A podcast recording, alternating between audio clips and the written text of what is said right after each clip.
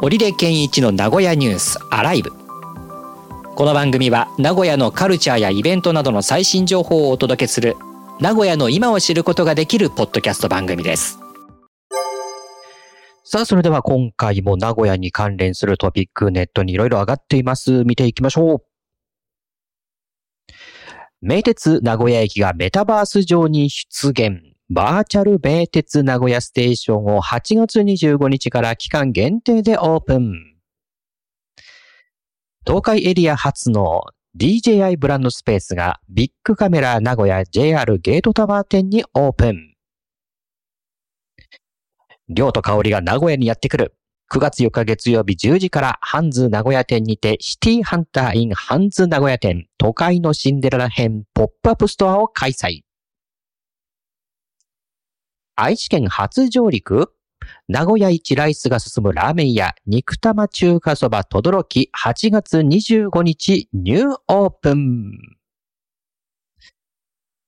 ということで、今日もいくつかありますが、バーチャル名鉄名古屋ステーション。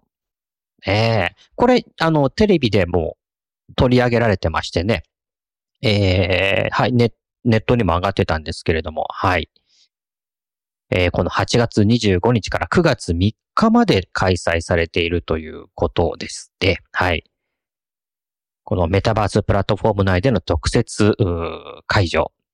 で、なんといっても、DJ ブースの案内が体験できるというところで。うんうんうん。ねえ。あの、一番短い時には2分おきに列車が着くということでおなじみの、超過密名古屋駅の案内が体験できるというね。はい。で、これあの、時間内にアナウンスするとポイントが溜まっていって、ミスすると乗客のイライラゲージが溜まるなんていうような形のゲーム感覚でも味わえるんですよ。なるほど。いやー、でもそれにしても本当に他の地域から名古屋に来ると、この名鉄名古屋駅のカオスっぷりにはびっくりするみたいですね。そうですね。ね地元民でも間違えたりしますからね。ね。あの、色別に分かれてるんですよね、路線別に。うん、はい。で、色別にっていうとなんかこう、ああ、ホームのなんかこの行き先案内かなっていうふうに思うかもしれないけど、全部同じホームに止まりますからね。うん。同じホームでこの乗車位置が色分けされてる。うん。もう、に、20センチとか数十センチ間隔で、こう、車掌さんがうまくこうね、停車位置を変えて、うん、ピタッと止めてくるって、まあそれも一つの技術だなと思うんですけれどね。あれがあっても間違えるんですけどね、乗るやつ。どう間違えるんですか？いや、なんか、あれ違う方面のに乗っちゃったっていうことはよくありまして。あ、本当ですか？はい。まあ、僕は使ってたところがもう、あの、空港に行く方一択だったから、もう迷うことはそんなになかったかもしれないけど。毎日ね、乗ってるとかだったらですけど、たまにどっか行こうと思って行くと、あれどれだったっけかな？あ、今来た、これかな？って言って乗ったら違うっていう感じ。確かに。僕も三河の方に行く路線なんかに乗乗る機会はないんで、名鉄で。そうなるとちょっと迷うかもしれないな。いやけどこれはバーチャルの駅の体験のリアルの体験会があるんですね。そうそうそう。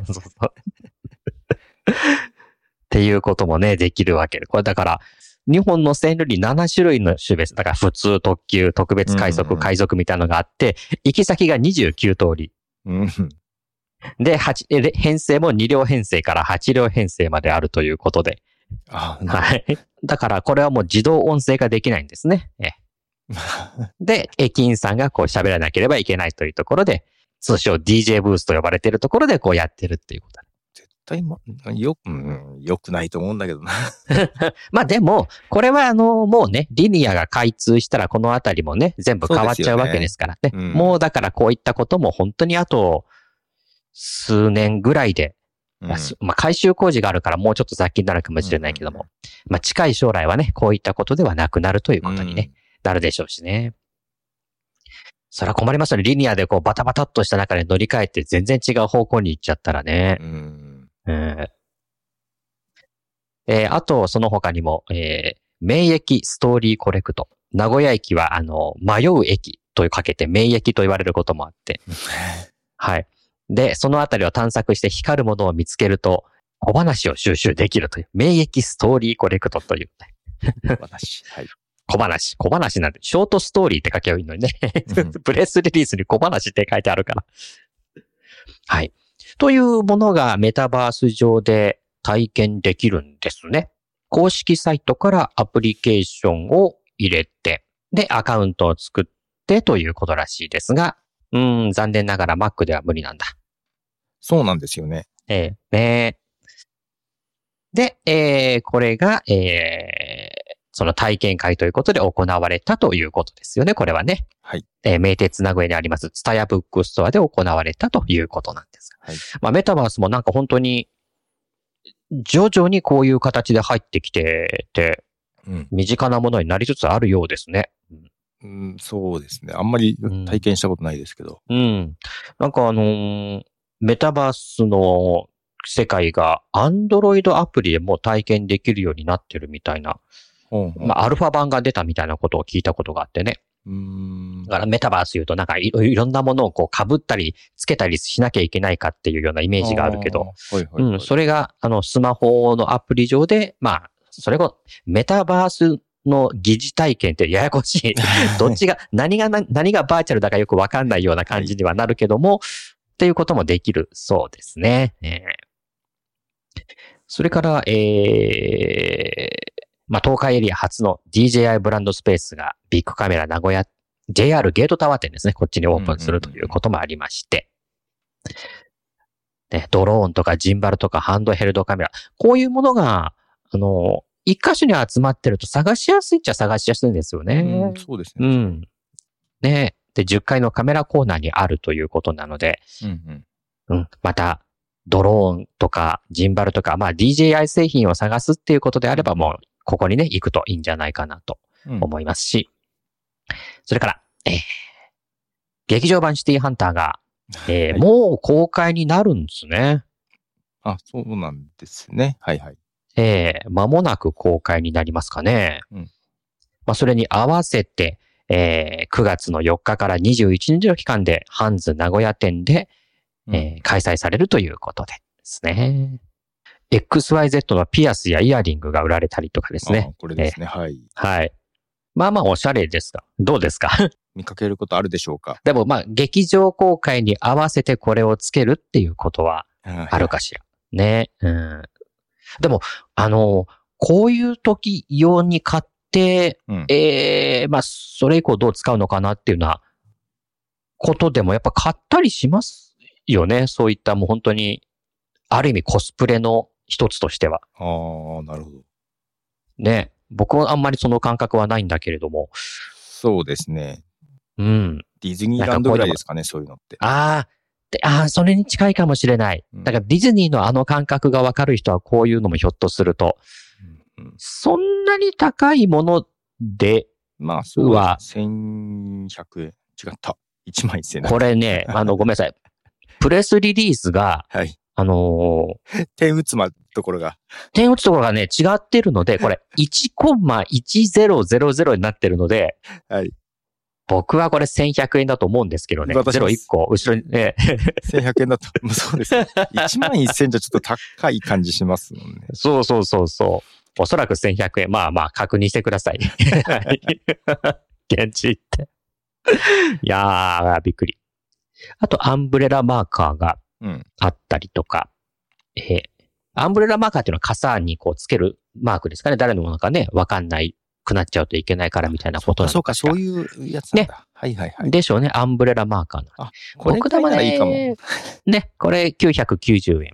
X、XYZ ついてるとなんかちょっとおしゃれかな。あとはあの、ミニクーパーが100トンハンマーで潰されてるっていうね。うんうん、うん、おなじみのシーンとか。あの、ガラスコップとかいいなああ、これは、そうですね。デザイン的にも、ね、はい。ね。えー、1650円の、これは、でも、これ人気でなくなりそうだなグラスは。うんうん、あとは、えー、T シャツや、えー、キャップとか、トートバッグ等々ありますし、うんうんうん、あ、アクリルキーホルダー。これもありますね。名シーンが。またこういったグッズも売っていたりということもありますので、えー、9月4日から21日までハンズ名古屋店の8階ということで、えー、ハンズですね。ね、だ、なんかだんだん、もういろんなロフトがなくなり、ハンズがで、なんかで、ハンズ名前が変わってなんで、ちょっとピンとこなくなっちゃう。ハンズもなくなりましたからね、あ、あそこは。えっ、と、アネックスはね。アネックス。はい。はい。はい。だから今もハンズと言ったら、この JR 名古屋高島屋のハンズっていうことになるうんわけね。はい。ということになりますね。はい。それから、えーちょっとグルメ情報ということでね、肉玉中華そばですけれども、えー8月25日オープンということで、オープンセールとしては、えー肉玉中華そば950円が500円でも提供されたということなんですけれども、はい。いやー、いいですね。美味しそうだなうん。